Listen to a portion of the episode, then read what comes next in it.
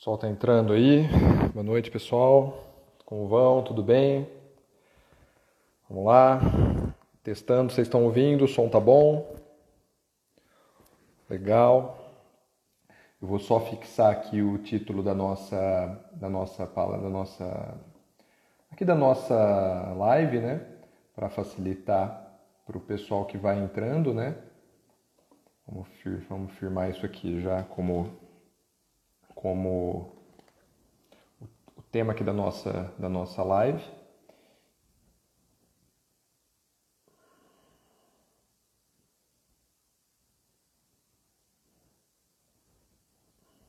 Como é que vocês estão? Tranquilos? Está ouvindo? Só testando aí.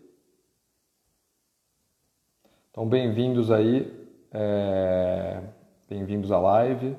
A gente vai tratar hoje aqui do pacote anticrime, e o papel da Defensoria Pública após essa essa essa alteração legislativa, né? Tá aí, fixei, então quem entrar agora vai ver, vai ver de plano aí qual que é o tema da nossa live. Tá todo mundo aí, todo, ouvindo? Vamos lá. Pessoal, meu nome é Bruno Bertolucci Baguin, sou defensor público criminal no estado de São Paulo, tá bom? Sou responsável, atuo na área criminal, Sou, sou defensor público desde 2009, sou é, com atuação tanto nos processos de conhecimento como no Tribunal do Júri. E a gente vai trabalhar hoje aqui, tratar um pouco do, é, do dos reflexos da criação do, do advento e do pacote anticrime dentro da, a, da Defensoria Pública, dentro do processo penal, mais especificamente é, dentro da Defensoria Pública, o que, como isso pode refletir tanto na prova, uh, tanto na prova nos concursos para quem vai prestar, como na própria atuação dos defensores públicos. Né? Então temos aqui, a gente tem aqui várias, eu sei que tem defensores que vão acompanhar a live também, já vi que alguns entraram. Então a gente vai trabalhar um pouco sobre isso.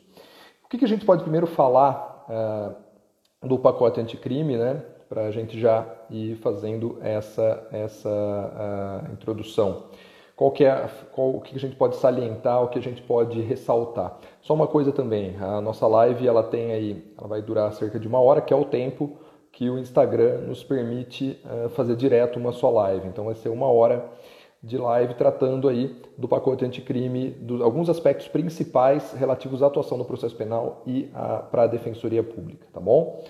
Uh, então vamos lá.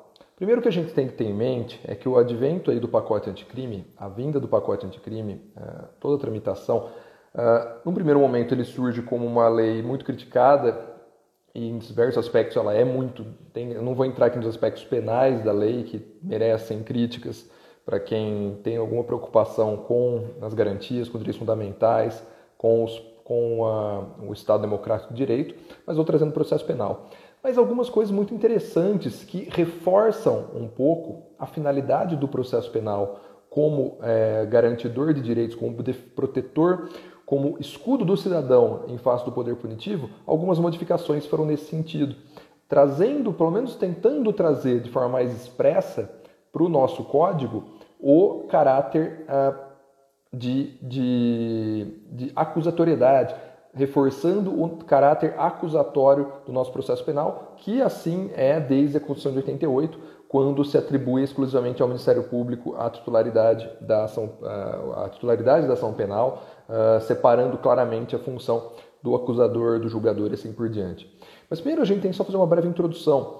Qual que é o, então, o que, o que a gente tem que entender? O, o nosso Código de Processo Penal, eu sempre falo isso nas minhas aulas, é, quem acompanha meus textos já também já falei isso muitas vezes. O nosso Código de Processo Penal ele tem uma matriz, não é discurso, não é uh, um argumento vazio. Ele tem uma matriz, ele é nascido num Estado totalitário, uh, já no, na, na dentro da ditadura Vargas, né? Ele nasce e no início da década de, de 1940 e para vocês terem uma ideia, o ministro da Justiça que assina, que é responsável pelo nosso Código de Processo Penal, o Francisco Campos, ele viria a atuar, isso em 1940, 41, ele está lá como ministro do, do, Getúlio Vargas, ele iria atuar até na ditadura militar. Então, 64, quando os, os militares estão discutindo uh, o que seria do golpe, o que seria feito, ele encoraja os militares dizendo que eles estão diante do nada. O nada era a Constituição de 46. Então ele era o ministro e ele fundou o nosso código, copiou, é, se é, espelhou no Código de Processo Penal italiano, o Código Rocco, fascista da Itália de Mussolini. Então o nosso código traz essa herança inquisitorial, essa herança do processo penal voltado exclusivamente à condenação, à busca pela condenação.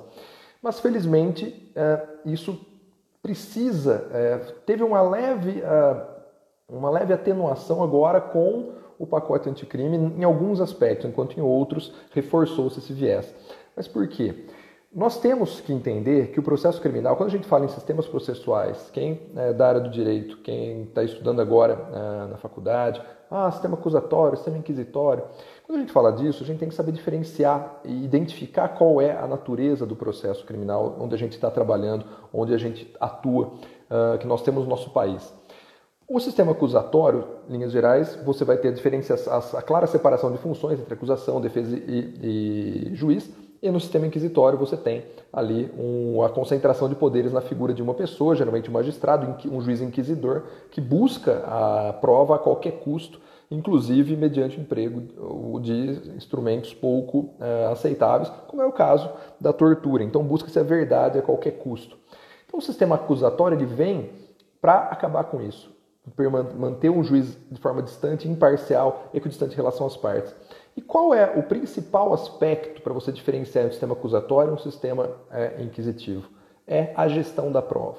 Quem cuida da prova, quem busca a prova, quem produz a prova são as partes. No sistema acusatório, quem produz a prova são as partes, acusação e defesa.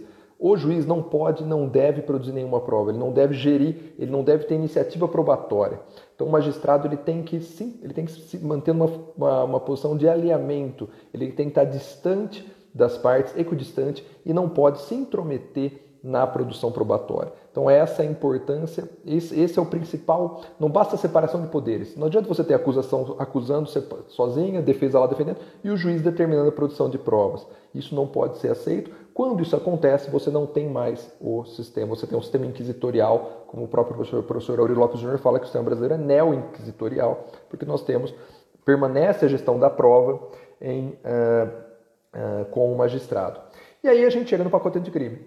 O primeiro, acho que assim, o que eu pensei falar com vocês, alguns aspectos mais gerais, mais fundantes do pacote anticrime, que vão ser trabalhados, certamente vão cair no gosto do examinador seu da Defensoria Pública, mas que também vai ser essencial para a sua atuação uh, na Defensoria Pública enquanto profissional. Se você, ou advogado que está aqui, advogada que está aqui acompanhando, é, eu acho que é importante isso ficar muito claro.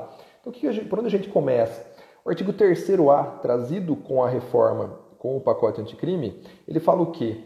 Ele traz a, expressamente que o processo penal terá estrutura acusatória, vedadas a iniciativa do juiz na fase de investigação e a substituição da acusação, da atuação probatória do órgão da acusação. Então, expressamente, expressamente, o, o terceiro A, artigo 3A do Código de Processo Penal inserido pela Lei 13.964 de 2019, prevê que o sistema, nosso sistema vai ser acusatório, então já era uma decorrência lógica da Constituição, mas agora traz expressamente, mas expressamente veda a iniciativa probatória do juiz, substituindo a acusação e veda qualquer atuação do magistrado de ofício na fase da investigação. Então, esse artigo 3º-A, ele é fundamental, porque ele irradia efeitos por todo o Código do Processo Penal.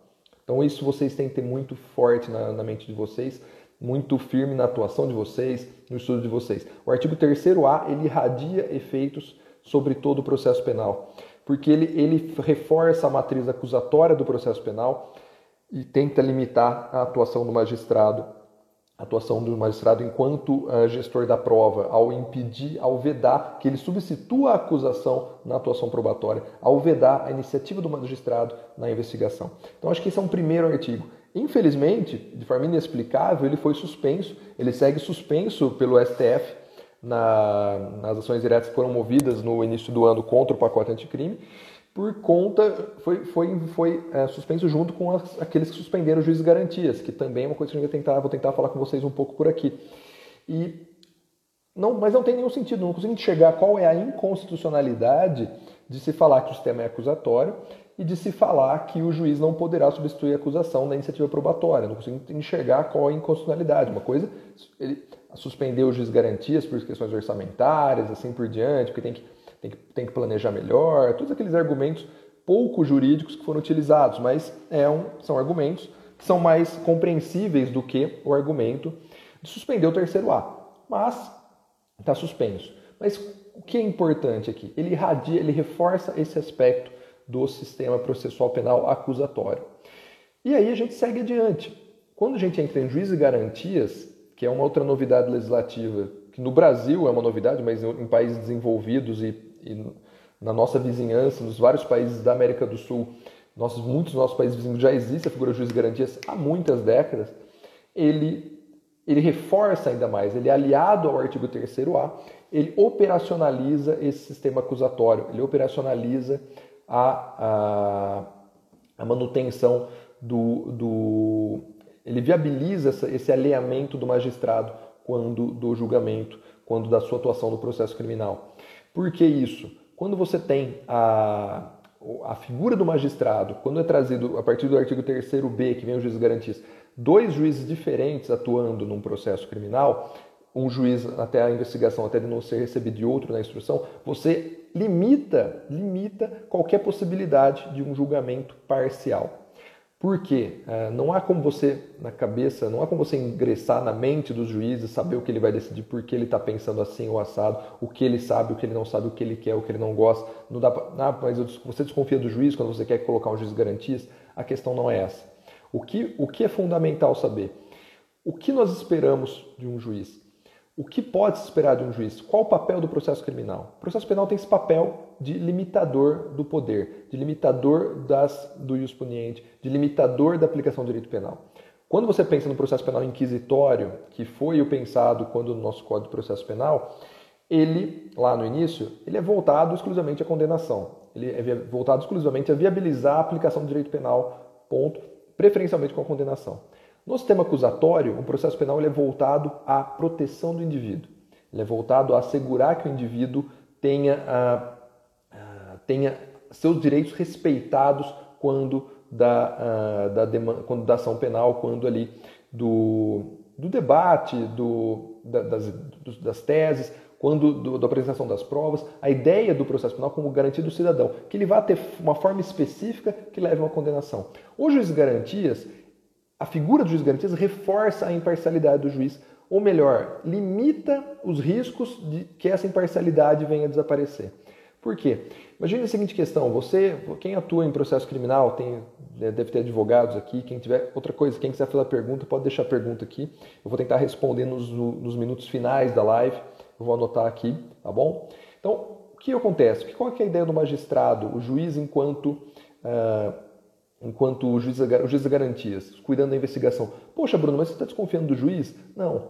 Por mais boa fé que uma pessoa tenha atuando ali, imagine que ele é um juiz absolutamente comprometido com a sua função, imparcial, que toma todos os cuidados. Mas imagine uma, uma investigação, ele decreta uma prisão preventiva, ele decreta uma interceptação telefônica, ele decreta uma série de medidas pré, ali durante a investigação que afetam o acusado. Ele tem contato com essas provas, contato com a interceptação, contato com, a, com o que foi uh, produzido contra ali o réu e acabou. Aí vem a denúncia, segue o processo. Esse magistrado já está, por mais que ele seja uma pessoa extremamente uh, comprometida, justa, não, ele está com a sua imparcialidade comprometida, porque ele já teve contato com elementos de informação absolutamente contrários ao, ao acusado, agora denunciado, né, que virou, se tornou acusado, e que vai ter que reverter na cabeça do juiz aquela ideia. O juiz já está com o seu pré-julgamento uh, ali formado, por mais que ele lute contra isso. E quando ele faz tudo isso, chega-se numa situação uh, enquanto a gente. Uh, Emílio, vou anotar aqui, depois eu faço, eu respondo a sua pergunta, tá bom? Uh, então, o que, que acontece? O que tem que ser feito aqui em relação. É a ideia do juiz de garantias? Retomando. Quando você separa o juiz, o juiz da função de investigar da função de julgar, o juiz, a hora que ele vai uh, cuidar da investigação, por mais que ele seja contaminado por aquele contato, ele não vai ter que decidir depois. O juiz que vai decidir vai começar do zero. O juiz de garantias, quando vem o Código de Processo Penal e traz essa reforma, ele retira, ele retira o, o uh, do ele retira essa, essa a possibilidade de chegar a, auto, a parte, muitas partes do inquérito, vários elementos de informação não são nem remetidos para o juízo, para que o juiz julgue. Então isso possibilita que o magistrado julgue com aquilo que foi produzido em juízo, perante as partes. O que a doutrina vem falando muito, e os psicólogos estudam esse fenômeno, fenômeno, é o fenômeno da, da dissonância cognitiva. O que, que, é isso? E o juiz da garantias, a figura do juiz da garantias limita, diminui, restringe os riscos disso acontecer. Quando você tem uma pessoa que está todo num sentido, imagina um magistrado na investigação, ele está por todo o tempo ali deferindo provas a favor da acusação, escuta telefônica, decreta a prisão preventiva do réu. Na hora da sentença no final da instrução, se ele for absolver o réu, ele entra numa situação de desconforto psíquico, ele entra numa situação de dissonância cognitiva, porque ele vai ter, se ele absolve o réu, quer dizer que aquela prisão preventiva que ele decretou não teria razão de ser. Tudo que ele viu contra o réu até então, para ele absolver, ele teria que contrariar aquilo que ele já tinha formado na sua convicção. Ele teria entrado, ele entra numa situação de desconforto, de dissonância cognitiva. E é muito difícil isso. Imagine você, você já está com uma ideia. E qual que é a tendência desses casos? As pessoas em situação de dissonância cognitiva? Buscar retomar o seu conforto. Então, ele vai às vezes inconscientemente, buscar provas, buscar hipóteses, criar situações que reforcem as suas crenças originais. Então, que reforce a sua crença quando da decretação da prisão preventiva, que reforce a crença que ele teve quando, da, da quando ele decretou a interceptação telefônica. Por quê? Para evitar esse desconforto. Então, percebam que a imparcialidade dele já está já tá perdida em razão disso. Porque ele, na hora, da, no final lá da, da instrução, tudo que ele fez na investigação que foi contrário ao réu, de repente ele vai ter que como ele vai esquecer aquilo para participar do julgamento? Daí a importância do juiz das garantias, porque o juiz que vai estar julgando não é o juiz que participou de tudo isso. Não é o juiz que participou, que teve todo o contato com a investigação, com as provas, com, as, com os elementos de informação cautelares, cautelarmente produzidos ali. É uma pessoa que vai começar do início e que perante a, e sob o crivo do contraditório é que as partes vão ter que produzir a prova, inclusive a acusação, salvo provas irrepetíveis, elementos irrepetíveis que têm que vir da, da instrução que tem que vir, pode vir da investigação. Então, daí a importância dos juízes garantias. É aumentar a possibilidade de um julgamento imparcial, sem a pretensão de imaginar que isso seja absoluto, que você vai conseguir realmente um julgamento imparcial, porque a imparcialidade, ela é uma ela é muito é algo muito subjetivo, né? Você não tem como saber com certeza o que se passa ah, na, na, na, na, mente do magistrado quando do julgamento, quando ele está quando ele está trabalhando, quando ele está sentenciando. Então, o importante é, é que haja o que a, teoria, a doutrina chama de uma aparência de imparcialidade, que não coloque em xeque o sistema uh, processual penal, o sistema judicial. Nós temos precedentes, se vocês pesquisarem, uh, tem, há precedentes na, na, no Tribunal Europeu de Direitos Humanos que se discute justamente isso. Quando você tem um mesmo juiz que atua na investigação e depois na instrução, não que ele tenha agido de má fé, que ele vá julgar com parcialidade, mas o só fato dele atuar nessas duas fases já coloca em xeque a sua credibilidade e abre margem para questionamentos, o que seria, o que não seria salutar e deveria ser uh, e tem que ser buscar evitar com essa divisão das funções, o juiz garantias de um lado até a, durante a fase de investigação e após a denúncia ser recebido durante o processo um outro magistrado.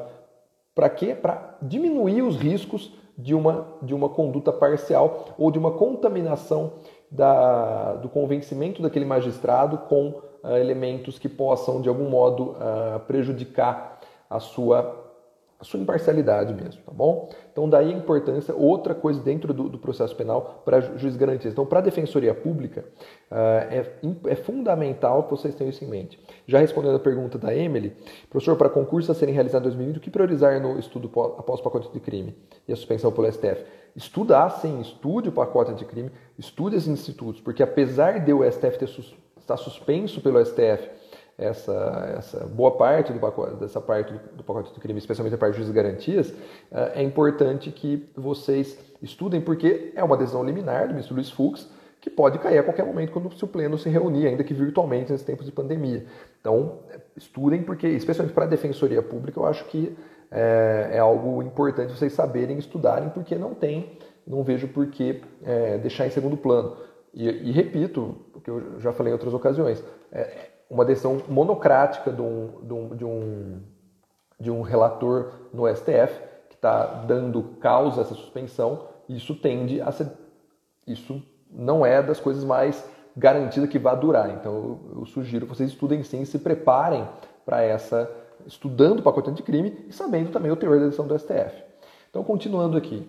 Então, além dessa ideia do pacote uh, do juiz garantias, do, do sistema acusatório, outra coisa importante no processo que veio com o pacote anticrime foi a figura da, do acordo não persecução penal trazido no artigo 28A do Código de Processo Penal, que prevê, uma, traz uma hipótese de ser formulado um acordo com, entre o Ministério Público e o acusado, o investigado ou investigado, para que não haja ali uma ação penal. Então, isso é outra reforma trazida com o pacote anticrime, que é importante, acho que, e para quem atua na Defensoria Pública tem reflexos diretos, porque sobre a operacionalização disso. Uma coisa é você tem, você é advogado criminalista, você tem ali seu cliente, com calma você vai, eh, estuda, analisa um caso, vai até o MP, se reúne para formalizar o acordo. Agora, na Defensoria Pública, nós recebemos aí por semana dezenas e dezenas de processos novos.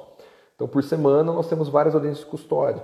Em que momento, como a gente vai fazer isso? O que tem sido feito é, é, nesses tempos, é que agora a gente chegou à pandemia, nós, as audiências presenciais estão suspensas. Uh, e alguns juízes têm feito audiências virtuais, o que eu sou contra, mas tem acontecido.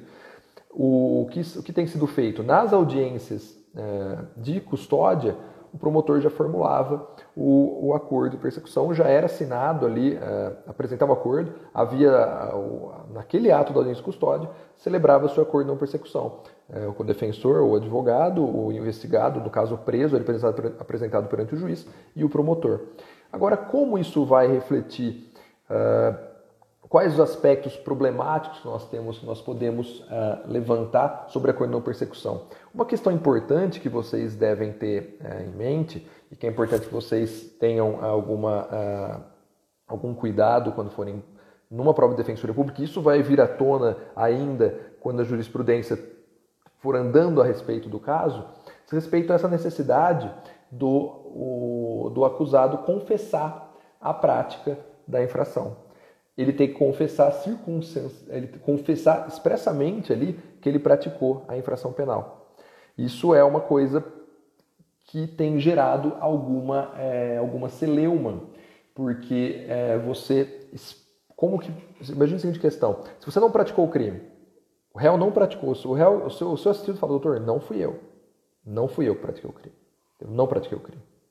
Por que se exigir a confissão para o acordo de não persecução? Qual o sentido disso? Você ter que, às vezes, ele perde a chance de um benefício legal importante pressionado a confessar. Então tem se discutido muito isso. É, pressionado a confessar. Fala, poxa, mas o quanto isso é constitucional? Você forçar alguém a confessar uma infração que muitas vezes ele não praticou para fazer jus a um benefício penal. Agora, olha que situação mais absurda que nós teríamos. Então você tem de um lado uma pessoa que praticou o crime, efetivamente, ela confessa, ela tem direito a esse benefício. Aí de outro você tem um réu que não praticou o crime, um investigado não praticou o crime, que fala, não vou confessar, e ele perde esse benefício. Ah, Bruno, mas se ele é inocente, ele não tem risco nenhum, porque ele vai ter, ele não vai ter por que aceitar um acordo se ele não é inocente. Ora, a gente está falando de processo criminal, um processo criminal que no Brasil, infelizmente, não há um respeito, uh, não há um padrão muito claro e seguro do que é necessário de provas e respeito à produção probatória, aquilo que é necessário para você conseguir chegar a uma condenação. Então, nós temos estándares probatórios muito baixos no Brasil. Então, é duro uma pessoa você falar para um, um, cliente seu, na defensoria, falar para um usuário da defensoria, falar, ó, fica tranquilo que você não praticou, você com certeza a gente consegue livrar você dessa. Então percebam que a exigência da confissão para acordo não persecução, ela acaba sendo extremamente violadora de direitos, uh, direitos fundamentais, violadora do nemo tenentur sedetege, vamos falar assim, o, direito, o princípio da não, direito a não, a não, não se incriminar. Então é uma coisa que a gente tem também que questionar. Então, mas vem um, é, um, é, um, é um instrumento importante de trabalho do defensor público, é, do advogado criminalista, do promotor de justiça, porque ele, apesar desse, desse porém, não deixa de ser um instrumento despenalizador. E ele tem requisitos diferenciados, né? porque ele, ele é uma coisa importante Depois leiam o artigo 28A, 28A e seguintes do Código de Processo Penal. Ele tem uma, uma característica importante do fato do, de você falar em pena mínima inferior a 4 anos. Então, pena até. Uh, se a pena for inferior a 4 anos, a pena mínima tem direito a esse benefício, além de outros requisitos. Então, enquanto a suspensão condicional do processo, a pena mínima 1 um ano, a transação penal, a pena máxima 2, aqui a gente está falando de um acordo com que a pena mínima é inferior a 4 anos. Aí é uma pergunta que vai ser feita com certeza para você no concurso da Defensoria Pública. Doutor, doutora, e cabe esse acordo de não persecução em tráfico de drogas? Poxa, o Ministério Público tem batido muito que não. O Ministério Público tem, tem deixado de formular o apresentar o acordo de não persecução, entendendo que não, que não caberia no tráfico de drogas. Mas a resposta é, mas está errada essa afirmação. Por quê? Cabe o, o o acordo de persecução em crimes cuja pena seja a pena mínima seja até 4 anos. O tráfico de drogas, embora a pena no artigo 33 parta de 5 anos, caso incida a causa de diminuição do parágrafo 4 do 33, vocês sabem que pode reduzir em até 2 terços. Então, pode a pena mínima de um tráfico, uma pessoa primária, uh, sem antecedentes, em tese, a pena mínima do crime a ela é um ano e oito meses. E essa pena mínima de um ano e oito meses, ela entra no limite de, de, de até 4 anos, trazido pelo artigo 28A. E essa causa de diminuição, ela tem que ser considerada. Por quê? Parágrafo 1 do artigo 28A fala o quê? Para a ferição da pena mínima combinada ao delito a que se refere o caput deste artigo, serão consideradas as causas de aumento e diminuição aplicáveis ao caso concreto. Então, para aferir, quais são as causas de diminuição aplicáveis ao caso concreto? Está presente o parágrafo 4 do 33. O que, que os promotores às vezes falam? Ah, mas é, não está presente porque tem muita droga, porque não faz requisito, porque não é direito líquido certo do réu isso. Não. Em tese, tem que analisar. Em tese, está presente? Em tese, está presente essa. essa é, ele faz jus, em tese, ao parágrafo 4 do artigo 33? Faz. Então, entra aqui na previsão do parágrafo 1 do artigo 28A. Então, o traficante, o preso por tráfico de drogas, que é primário, que faz jus em tese ao parágrafo 4 do artigo 33 da Lei de Drogas, faz jus ao acordo de não persecução criminal, assim como aquele que é processado por associação para o tráfico, com pena mínima de 3 anos. Então, a natureza do crime, a única exigência que nós temos do 28A é que o crime não seja praticado com violência ou grave ameaça à pessoa. Certo? Então, essa é a única exigência, além de também não se, não se quanto à natureza do crime, né? além de não ser cabível nos casos de violência doméstica familiar contra a mulher, tá bom? Então isso que a gente pode falar, tratar quando fala do acordo de não persecução. Seguindo, o que a gente pode ainda falar de que é relevante no pacote anticrime, relevante para a Defensoria Pública, para o trabalho nosso no dia a dia enquanto defensores públicos. O, tem aqui uma previsão interessante do arquivamento do inquérito. Eu pulei porque eu achei mais importante falar primeiro do acordo de persecução, o arquivamento do inquérito policial, no artigo 28 do Código de Processo Penal, foi reformado também pelo, pelo, pelo, pelo pacote anticrime. Antes era aquela previsão clássica que todo mundo conhece, uh, todo mundo está cansado de saber que ah, o promotor promove arquivamento, o juiz não concorda, remete ao procurador, o procurador decide se mantém o arquivamento, ou ele mesmo denuncia, ou designa um promotor para denunciar. A questão aqui em xeque era o quê? A questão que tem que ficar muito clara é o quê? Como isso ah, como isso não tem lugar no processo penal, em que o juiz, em que o magistrado tem que ser imparcial, equidistante das partes, em, em, que o Ministério Público é uma instituição autônoma, com independência, os promotores com independência funcional. Como que o juiz vai se meter na pretensão acusatória? Então, quando a reforma que o 28 trouxe, foi em que sentido? Trazido pelo pacote anticrime, mudando a redação do 28. Com o arquivamento do inquérito, não cabe mais ao magistrado decidir nada disso.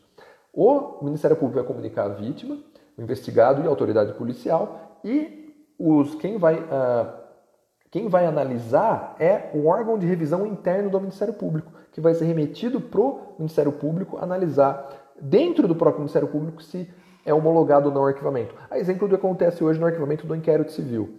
Então, a reforma vem, como eu disse lá atrás, a reforma do, trazida pelo pacote anticrime reforça o sistema acusatório, reforça a natureza acusatória do processo criminal. E ao retirar o arquivamento, retirar a, a deliberação judicial, a iniciativa judicial de decidir sobre o arquivamento ou não do, processo, do inquérito, reforça ainda mais esse sistema acusatório.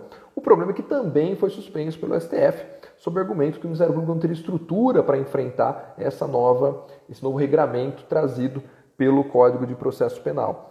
Mas é uma, é, um, é uma temática interessante, é algo interessante porque poderia, isso aqui a hora que voltar a vigorar, eu imagino que isso também o STF vai derrubar essa suspensão monocrática que houve pelo ministro Fux, eu entendo que isso aqui vai vigorar e é importante que vigore, porque não tem cabimento. Imagine você, você é defensor, você é defensora pública na vara criminal, o processo chegou para você, teve arquivamento pelo MP, o juiz já falou assim, opa, não, não, não, é crime. Remete para o PGJ, o PGJ manda denunciar, designa o promotor que denuncia.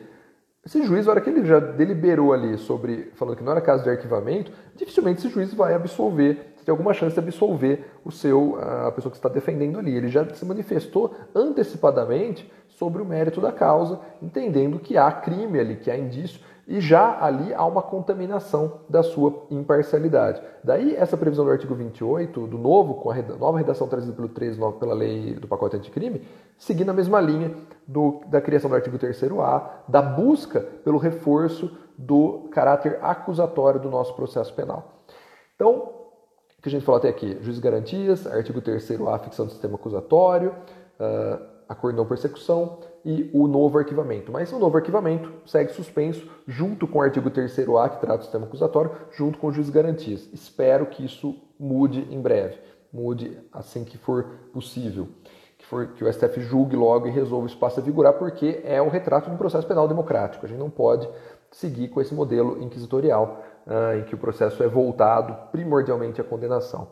Uma coisa importante, gente, que sempre é falada, eu falo com os meus estagiários, com, com os alunos também, o que, é, qual que é a finalidade do processo criminal? A gente fala, poxa, Bruno, mas você defende bandido, vocês estão defendendo bandido, impedindo que a justiça penal seja efetiva, impedindo que, que como você dorme, vocês vão ouvir, quem é defensor, quem é defensor, algum defensor está aí pode comentar, quem atua no criminal pode comentar aí. Quantas vezes vocês ouviram algum parente seu, um amigo, falar, puxa, cara, como é que você dorme à noite? Como é que você dorme? O que, que você. É... como é que você consegue? Como é que você consegue defender esse pessoal? Gente, o processo criminal moderno, atual, contemporâneo, alinhado com a Constituição, os tratados de direitos humanos, que é o processo penal dos Estados democráticos, como deve ser, como o Estado brasileiro ainda é, como na Constituição de 88, o processo penal nosso ele, é, ele não é voltado à condenação. A busca pela condenação, essa busca paranoica pela verdade real, que a gente aprende lá na, às vezes na faculdade, lá no começo, não, o processo penal é a busca pela verdade real. Isso é uma maluquice. É, o termo é esse, é uma maluquice, porque você não tem como buscar a verdade real. O processo penal ele é retrospectivo, ele é reconstrução, ele é reconstrução de fatos, ele é a reconstrução de um fato histórico, algo que já aconteceu. Como que você busca a verdade real? A que título? A verdade real ela era buscada na Inquisição. Essa sanha pela verdade real. Como? Torturando a pessoa para ela confessar, torturando a testemunha para ela falar alguma coisa. Até fica um livro aqui que eu recomendo para vocês, uh, chama O Santo Inquérito, do Dias Gomes, um autor brasileiro de teatro. É uma peça teatral, um livro bem fininho, Dias Gomes, O Santo Inquérito. Leiam, fica muito claro qual que é a natureza de um processo inquisitivo. É uma moça sendo inquirida processada pela Inquisição. Então é muito interessante o livro, o Santo Inquérito, leio. Mas qual que é a ideia então? No sistema inquisitorial se busca a, a qualquer custo a verdade. E essa busca pela verdade é a busca pela condenação. Tem que se buscar a condenação. No processo penal acusatório, o que é importante não é a condenação.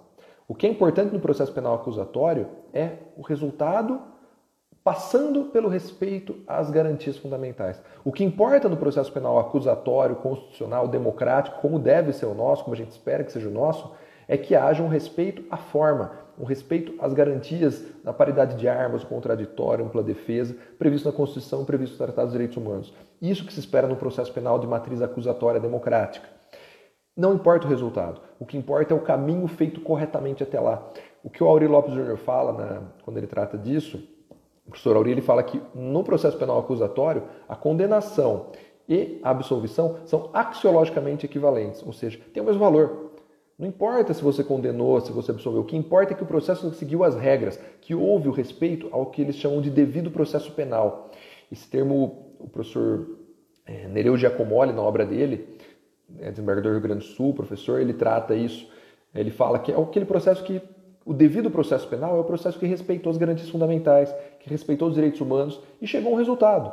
Não importa qual resultado, desde que haja o respeito às garantias básicas. Essa é a finalidade do processo criminal. Não é a condenação, é a aplicação do direito penal respeitando os direitos fundamentais do investigado, do acusado, que ele possa ser protegido, limitando o ius puniendi e que a sentença que seja alcançada ela seja o mais justa possível, o mais próximo da verdade possível. O que eu faço uma analogia uh, com o esporte, com o jogo de futebol, por exemplo. Estava até dando uma aula esses dias sobre isso. O, um jogo de futebol, por exemplo, você imagine, você é, é, você está lá, lá Vitória, estagiária nossa defensoria pública, o, o, o que, que você está lá na, na, no futebol? Tem um jogo de futebol. O que, que é pior? O que, que é pior? Tem dois times jogando, tem um, de repente o juiz vai lá, o árbitro vai lá, mata a bola no peito, tabela com o centroavante e marca o gol. Um gol marca um gol contra. Que que, um contra uma das partes. Vai lá e marca outro gol. Ou então ele deliberadamente marca pênaltis contra um só time. Esse jogo não vale nada. Agora, um outro jogo, em que as regras são respeitadas corretamente. Dois times se enfrentando. Só que o time que merecia ganhar não ganha. O time mais forte, o time, ou o time melhor, o time com a história mais bonita, chegou aquele jogo, jogou mal, perdeu. Esse jogo ninguém vai reclamar. Ninguém vai questionar. Por quê? As regras do jogo foram protegidas. As regras do jogo foram respeitadas. E é isso que importa. E é isso que importa. A respeito das regras do jogo. O processo penal é um jogo. Se as partes no processo, num jogo esportivo, têm o ônus de fazer, de jogar bem para conseguir um resultado, independentemente dela merecer aquele resultado ou não, imagina, chegou o campeonato inteiro, o time foi, um time foi melhor. Aí é uma final, não é um ponto corrido, é uma final, ele perde na final. Ah, mas ele merecia ganhar. Poxa, o jogo não correu certo? Foi tudo bem? Acabou. Processo criminal é a mesma coisa. Respeitou a regra do jogo. Chegou na sentença, não importa se o réu merecia ser condenado. E ah, mas ele é o culpado. Poxa, ele é culpado, mas a prova é ilícita. É uma escuta telefônica que pega que foi ele que praticou o crime, mas essa prova é ilícita. A regra do jogo fala não pode ser usada essa prova. O resultado é qual? A absolvição, porque essa prova não vale. Ah, mas ele, não, ele merecia condenação. O fim do processo penal não é esse. O fim do processo penal, o processo penal, ele é um fim em si mesmo, que é o respeito às garantias. Daí o pacote anticrime tem algumas partes importantes nesse sentido, de trazer esses, esses, esse regramento que, uh, que possa trazer um pouco mais de, de acusatoriedade, um pouco mais de respeito às garantias, aos direitos fundamentais no âmbito do processo penal. Agora aqui, então seguindo aqui, uma outra parte importante que eu acho que o pacote anticrime traz, que tem, tem relação direta com isso que a gente estava falando sobre prova, sobre a finalidade do processo criminal, é o que? É a cadeia de custódia da prova. Artigo 158A em diante do Código de Processo Penal. Qual que é o problema aqui? O que, que nós temos? Cadeia, o que, que é a cadeia de custódia da prova? Isso é uma coisa muito interessante, porque muitas quando foi trazido isso pelo Código de Processo Penal, muita gente ficou perplexa. Mas o que, que é isso, cara? O que, que é isso? De onde surgiu?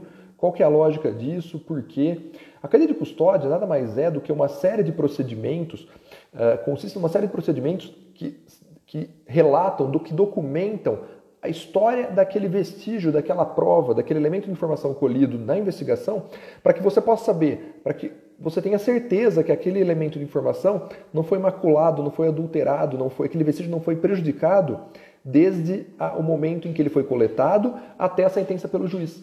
Então a importância da cadeia de custódia é essa, que esses elementos sejam ah, que haja uma documentação, uma história da prova, daquele vestígio até a sentença. Isso faz o quê? Isso reforça a, a segurança de uma sentença, reforça a, a natureza, é, a natureza a, é, democrática que tem que ter o nosso processo penal. No caso aqui, onde está previsto, eu não vou ler tudo aqui, né?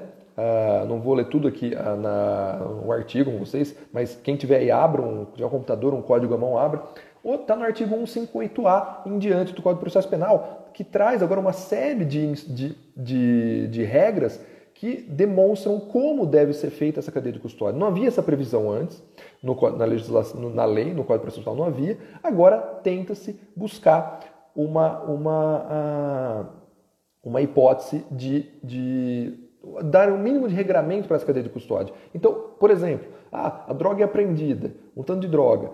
É lacrado, esse lacre tem um número. Quem abriu esse lacre? Ah, fulano, tal agente policial, depois, tal perito abriu esse lacre depois e fechou com outro lacre número tal. Tudo isso vai sendo documentado para que você possa controlar a legalidade dessa prova, para que você possa controlar o quanto essa prova é, é, é, é íntegra, para que você não possa questionar a integridade dessa prova quando chegar o momento da o momento posterior. Então, a, o regramento da cadeia de custódia trazido com o Código de Processo Penal, leiam lá, artigo 158A, 158-A em diante.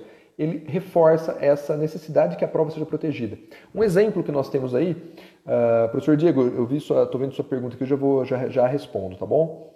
Uh, uma, coisa, uma coisa que nós temos aqui em, em, em muito claro sobre a cadeia de custódia, um exemplo pode acontecer Escuta telefônica é muito comum, é muito comum quem atua no processo criminal verificar que quando temos uma, uma, uma interceptação telefônica, o magistrado, o, a polícia intercepta e junta nos autos uma mídia com algumas gravações.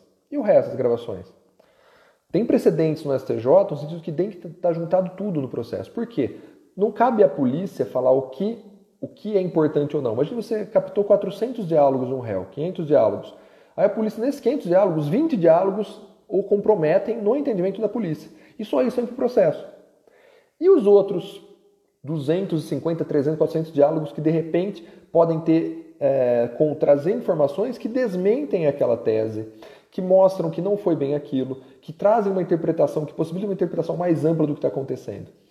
O STJ, eu não lembro o número do habeas corpus agora, mas tem um precedente interessante. Em que sentido? É que nessa, nessa ausência de todas as gravações, que elas são descartadas pela polícia no, no sentido de que ah, não interessa ao processo. A quem compete decidir que interessa ao processo são as partes e ao juiz, não ao, uh, não ao, ao, o, a, a autoridade policial. Entendeu-se que então que aquela escuta telefônica parcial juntada no processo, sem os outros diálogos que foram excluídos pela polícia, ela era inválida por quebra da cadeia de custódia. Então havia, houve quebra de cadeia da custódia da prova, ela se torna inválida, se torna ilícita, é desentranhada. E daí, tudo que decorreu dessa, dessa, dessa, dessa diligência viciada é contaminado pela estudo, estudo por derivação, ah, no, previsto no artigo 57, parágrafo 1 parágrafo 2 do Código de Processo Penal, e desentranhou-se a prova. Então, daí a importância da cadeia de custódia, da documentação de tudo que te, foi coletado, todos os vestígios, a, a interceptação, interceptação, telefônica é um vestígio, de, é um elemento de informação que vai ser valorado. Então é, é, uma, é, matéria probatória, então tem que também ser protegido, tem que ser tudo lacrado, tudo registrado certinho, quem gravou, que horário gravou, uh, quem manuseou aquela prova, para que seja preservada a cadeia de custódia, para que seja process... para que não seja eivada, viciada essa prova, perdida essa prova. Então veio em boa hora essa cadeia de custódia essa, o regramento da cadeia de custódia justamente para assegurar um maior respeito à, à, à, à, produção do processo penal, um processo penal democrático, justo, e que, vos, nós, que nós, jurisdicionados e quem atua no processo, seja o Ministério Público, seja a Defesa, possam controlar o que vai acontecer, é, o valor daquela prova processual. E isso da cadeia de custódia é uma matéria importante para ser cobrada na, na, nas provas da Defensoria Pública. Eu vejo como como certo isso, porque é coisa nova e que tem relação com a nossa função diariamente. Nós temos, uh, temos acesso a processos, nós atuamos em processos em que há interceptação telefônica, nós temos processos em que há, é, em que há alguma discussão sobre a materialidade o tráfico de drogas. Ah, mas o lacre estava rompido. Essa droga aqui é a droga que foi apreendida. Como a gente vai falar isso aqui? Como a gente vai afirmar se tem, se tem algum vício ali, na, alguma, alguma ofensa às regras trazidas no artigo 158A em diante do CPP relativos à cadeia de custódia? Então é importante, é importante a gente ter isso, uh, isso em mente. Passado isso, além da cadeia de custódia, o que eu acho que é importante a gente trabalhar é, dentro do, do, do, processo penal, ainda falando sobre prova, a questão do, do, do da descontaminação do julgado prevista no artigo 57, parágrafo 1 do CPP, com a reforma do pacote anticrime, parágrafo 5 O que significa isso? Também, infelizmente, suspenso por decisão do Supremo. O juiz que conhecer do conteúdo da prova declarada inadmissível não poderá proferir a sentença ou acórdão. É, é a conhecida descontaminação do julgado, ou seja, o juiz que teve contato com a prova ilícita, ele não poderia participar do, do, do julgamento. Isso já tinha previsão anterior em 2008, quando foi a primeira reforma grande, teve no CPP mais recente, foi vetado, agora passou de novo, só que está suspenso por decisão do Supremo. Qual a importância disso? Uma, impedir que o juiz fique com, sua, com o, seu, o seu consentimento, com sua, seu convencimento viciado. Imagina então, ele tem acesso a uma escuta telefônica obtida ilegalmente. Ela é desentreinada dos autos, mas ali o réu está confessando o crime. Essa prova é ilícita. Como impedir que o juiz valore essa prova ilícita quando dá sentença? Daí essa previsão de que esse juiz não poderia proferir sentença ou acordo. O que se critica aí? Que isso viola o juiz natural, porque você tiraria o juiz natural da causa, eu entendo que não seria o caso. Imagina os processos daqui para frente, é uma regra processual prevista antes do início, antes da prática de outros crimes. É uma regra prévia de deslocamento uh, da, da competência do magistrado, por exemplo, ou exclusão de competência do magistrado. Não entendo que viola. Ah, pode se discutir que se viola se for aplicar isso de imediato a processos em curso, considerando que é norma de processo penal que se aplica de imediato, aplica imediatamente. Mas é uma discussão, é um argumento contrário. Outros dizem também que as partes poderiam fazer uso de alguma prova ilícita para tentar tirar o juiz. São casuísmos, sempre esperando o pior. Se for pensar assim, a gente também não conseguiria passar nem, aprovar nenhuma modificação no processo penal. Mas a ideia em si do artigo 157, parágrafo 5 ela é uma ideia boa, é uma ideia boa, bastante interessante, porque preserva a imparcialidade, porque o, e preserva a, a impede que o juiz fique numa situação conflituosa de ter que decidir contra uma coisa que ele sabe que não é mais fundado numa prova ilícita. Então, não, tem sentido, não teria sentido a ilícito da prova se o juiz pudesse decidir uh, com base numa coisa que ele viu, que é que ele viu em diverso, mas que obteve de forma ilícita. Daí a importância desse artigo 157, parágrafo 5 uh, que está suspenso também, mas que a gente pode questionar. E por fim, para a Defensoria Pública, eu acho que só para a gente, antes de ir para responder as perguntas, que eu acho que a gente pode trabalhar é do tribunal do júri, a prisão automática nos, nos casos de, de uh, condenação de, de a, certa pena, a pena de 15 anos, quando nós temos o, o, aquela condena, a pena automática, a, condena, a prisão automática em razão da, da, da, pena aplicada no tribunal do júri. Só responder rápido aqui para o Luiz Francisco. O Luiz, o, o juiz garantias ele está suspenso por decisão do Supremo e não tem ainda previsão de ingressar no ordenamento, né? Então, quando assim que passar isso aí, que se cair essa, essa decisão do Supremo, passa a vigorar o juiz de garantias, tá bom? Mas vamos lá. O que, que eu queria falar com vocês? O artigo 40, o 492, é, inciso, a, inciso 1, a linha E, que trouxe agora a previsão de pena, de início auto, automático da, da pena quando a condenação for igual ou superior a 15 anos. O que, que, se pode criticar? Nós, a Defensoria Pública, a gente vai brigar contra isso. Você está no plenário, se tiver uma pena dessa e o juiz automaticamente prender, a gente vai ter que questionar, recorrer. Por quê? É a prisão automática, não se pode. O júri, por mais que seja o júri, é o júri é soberano. Bruno, o júri é soberano. O júri é soberano, a soberania dos vereditos está no artigo 5 da Constituição, como garantia do indivíduo, é uma garantia do acusado, que está sendo condenado pelos seus pares. Isso não pode ser usado para prejudicá-lo. É usar uma garantia individual para prejudicar a pessoa, aplicando a ela uma pena automática, uma, uma, uma prisão automática. O Supremo Tribunal Federal, em diversas ocasiões, já tem reconheceu em outros tempos a inconstitucionalidade de qualquer prisão automática que não atente aí às, aos, aos, requisitos da prisão preventiva previsto no artigo 312 do CPP. Tráfico, falar que a prisão tem que ser, não cabe liberdade provisória, uh, não cabe, não cabe liberdade provisória nos casos de. No Estatuto de Desarmamento tinha algo nesse sentido também. Tudo isso sempre foi derrubado pelo Supremo. Então, quando vem isso o Tribunal do Júri, especialmente considerando que o Tribunal do Júri, a soberania dos vereditos é uma garantia do indivíduo e não da, so, da sociedade, do, do, do Estado que está ali, do Estado juiz, do Estado acusação, é um absurdo, porque distorce a natureza da garantia. Então, e mais, júri, por mais que seja colegiado, são, juri, são jurados, são leigos, mas é um órgão de primeira instância. Cabe apelação. Pode ser modificado. Ah, não pode modificar diretamente, mas pode ser anulado aquele julgamento para que outro seja proferido. Pode ser modificada a pena. Então, não tem cabimento, não tem. Uh, imagino que isso no STF tenho esperança que caia, mas também que hoje em dia não dá para saber mais nada, porque há um movimento forte no Supremo a favor da prisão automática depois do júri, até encabeçado pelo próprio presidente do Supremo, ministro Toffoli, mas entendo como inconstitucional essa prisão automática do, no caso do, do, do júri, né? O professor Diego Dias trouxe uma pergunta que na antiga lei havia questão específica de recurso distrito em alguns casos, exemplo com a economia popular. Depois do pacote permanece o recurso. Professor, podia especificar uh, o que, que o senhor queria saber disso? Não sei se você está aí ainda, porque o, o recurso ainda ainda está presente, né? o, o RES segue presente, só especificar qual, qual foi a sua, a sua dúvida aí. Mas, gente, enquanto o professor, se ele não vier agora para responder, depois eu deixo. Ah, sim.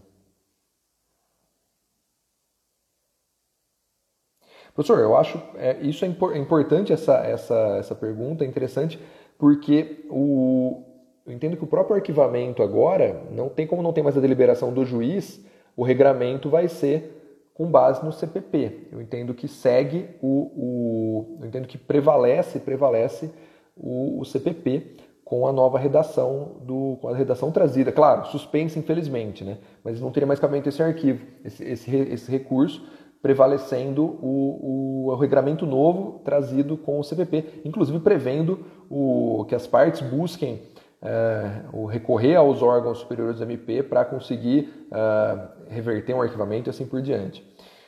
Tomei posse é, a nova redação do artigo, mas claro, professor Diego, isso ainda vai ter discussão porque o pacote veio, entrou em vigor, foi suspenso isso e a gente entrou em, em pandemia, né? então muito vai ainda ser decidido pela jurisprudência, é tudo muito novo, né? Então ter que esperar. Minha, minha opinião no sentido que eh, não tem mais lugar esse recurso e agora a gente seria, é, acho que aplica-se a sistemática do Código de Processo Penal. Tomei posse. Professor, a nova redação do artigo 283 encerra por hora, junto com as ADCs, a discussão sobre admissibilidade. Sim, entendo que encerra porque reforça a posição do Supremo e reforça a própria já, já, a redação anterior do 283 já previa isso, uh, que foi, foi declarada constitucional pelas ADCs e agora mostra o, uh, que a vontade do legislador é manter isso, né? Então permanece a inadmissibilidade da execução antecipada da pena, a execução automática, né, da pena a partir da segunda, do segundo grau. Então, boa pergunta. Isso também para a Defensoria Pública é um tema que nos é muito caro. Então, a nova redação permanece. Ah, ela reforça essa, essa temática da impossibilidade da prisão automática em segundo grau. Mais alguma pergunta, gente? Vamos lá. Quem está aí pode perguntar. A gente tem mais alguns minutos ainda até, até encerrar a, a live. E de resto, gente, falo para vocês, sigam, vão seguindo né, o, o perfil do, do curso ênfase no Instagram. Convido vocês também para seguir meu, minha página lá no, no meu Instagram, prof.brunobaguin, uh, arroba prof.brunobaguin, tá bom? Vou até colocar aqui, quem quiser é, seguir. E a gente vai. Gente, mais alguma pergunta, alguma, alguma, alguma alguma coisa mais, alguma coisa não ficou clara, alguém tem alguma dúvida, alguém tem alguma outra, alguma outra questão, qualquer coisa, dúvida sobre concurso, sobre estudo, a gente está aqui para isso. Mas o que, só para a gente finalizando, então, enquanto a gente tá, vai trabalhando, uh, vai já encerrando aqui os nossos minutos finais e live, o que, é importante não saber? Para um processo penal, pós-pacote anticrime, pensando na defensoria pública, mas pensando no processo penal mesmo. Se de um lado houve previsões como essa previsão do, da prisão no júri, a prisão automática, há. Olha lá, Luiz. Quer dizer, quanto do juiz do garantia prazer? Ah, tá. O Luiz, o juiz das garantias, ele atua, ele recebe, ele recebe, ele atua até, durante a investigação, deliberando na investigação, até o recebimento da denúncia. Ele recebe a denúncia. Uma vez recebida a denúncia, os autos são remetidos ao, ao juiz da instrução, ao juiz que vai uh, julgar o mérito da, da ação penal, certo? Então, o juiz das garantias ele atua na fase investigativa até a, a, a denúncia ser recebida. A denúncia vem para ele, ele recebe a denúncia e os autos são remetidos ao juiz da, da ao juiz que vai julgar a instrução. Está previsto no artigo 3c. A competência dos juízes das garantias abrange todas as infrações penais, exceto as de menor potencial ofensivo, e cessa com o recebimento da denúncia ou queixa. Então, recebida a inicial acusatória, seja denúncia, seja queixa, vem o, o juiz, vem o começa a competência do juiz uh, que vai participar do mérito, julgar o mérito da instrução, a instrução processual, né? É o que o professor Diego Dia trouxe aí. A competência do, do, do juiz de garantias é essa, gente, só para deixar claro ele está ali, e uma coisa fica muito clara, ele não é defensor do acusado, ele não do investigado, ele não está lá para proteger o investigado, para fazer a defesa do investigado. Ele está ali para assegurar o respeito aos direitos fundamentais envolvidos e exercer o controle da legalidade, da constitucionalidade das das diligências da investigação. Tudo aquilo que precisa de, de franquia judicial, de autorização judicial, interceptação telefônica, busca domiciliar, é o juiz garantista que vai deferir isso no curso da investigação. E não é porque ele é juiz garantista que não participa da instrução que ele não tenha que ter imparcialidade. Todas as, as exigências do, que se aplica a qualquer magistrado, a imparcialidade também é uma exigência para o juiz garantias, que, tam, que também não poderá uh, atuar de ofício com base no artigo 3º-A, que fala, que também está suspenso, mas que eu repito, que eu disse, irradia efeito sobre todo o processo penal brasileiro, o artigo 3º-A, quando fala que é vedado ao juiz a iniciativa na fase da investigação. Então é vedado ao juiz as garantias, ele está lá equidistante, vai receber os pedidos de diligência da, da autoridade policial, do Ministério Público e vai respeitar ali os... Sim, sim, sim, o Diego, essa, essa é a natureza. Então o Renato Brasileiro fala isso. É uma espécie de competência funcional por fase do processo. Então isso é, isso é importante foi bem, muito bem colocado por você. Todos os professores têm falado isso. Eu sei do Renato Brasileiro que eu li no livro dele uns dias atrás sobre isso aí. É uma, é uma competência funcional por fase do processo. Então, é... Ah, e uma coisa que, que também foi criticado, ah, mas o, o juiz das garantias viola o juiz natural. Não, gente, não viola o juiz natural. Porque o que viola o juiz natural é você mudar a competência do juiz no meio do processo, depois que o fato aconteceu, por exemplo. Agora, os fatos vão acontecer daqui em diante, com a figura do juiz de garantias, eu não vejo nenhum problema, não há nenhuma violação ao juiz natural, porque a competência do juiz de garantias está sendo fixada previamente pela legislação, em consonância com os mandamentos, com os princípios constitucionais, especialmente o, o como fala, especialmente os, a ideia do sistema acusatório, tá bom? Então, sim, Diego, é isso mesmo, professor Diego, é uma, uma é uma espécie de competência funcional por fase do processo. É o que os professores têm, têm defendido, é o que a gente tem que, que pode defender sim, sem nenhum problema, tá bom? Que mais, gente? Vamos lá. que mais dúvidas? Estamos aí. Vamos lá. que mais vocês têm dúvida aí? Estou só ajeitando aqui. Temos alguns minutos ainda. Vamos lá. O... Então, gente, para já finalizando aqui, eu peço que vocês uh, sigam a gente, sigam a página do curso ênfase. Espero vocês lá na minha página, na minha página no, no meu Instagram, prof.brunobaguin, tá bom? E que a gente possa uh, discutir mais essa, essa, essa temática.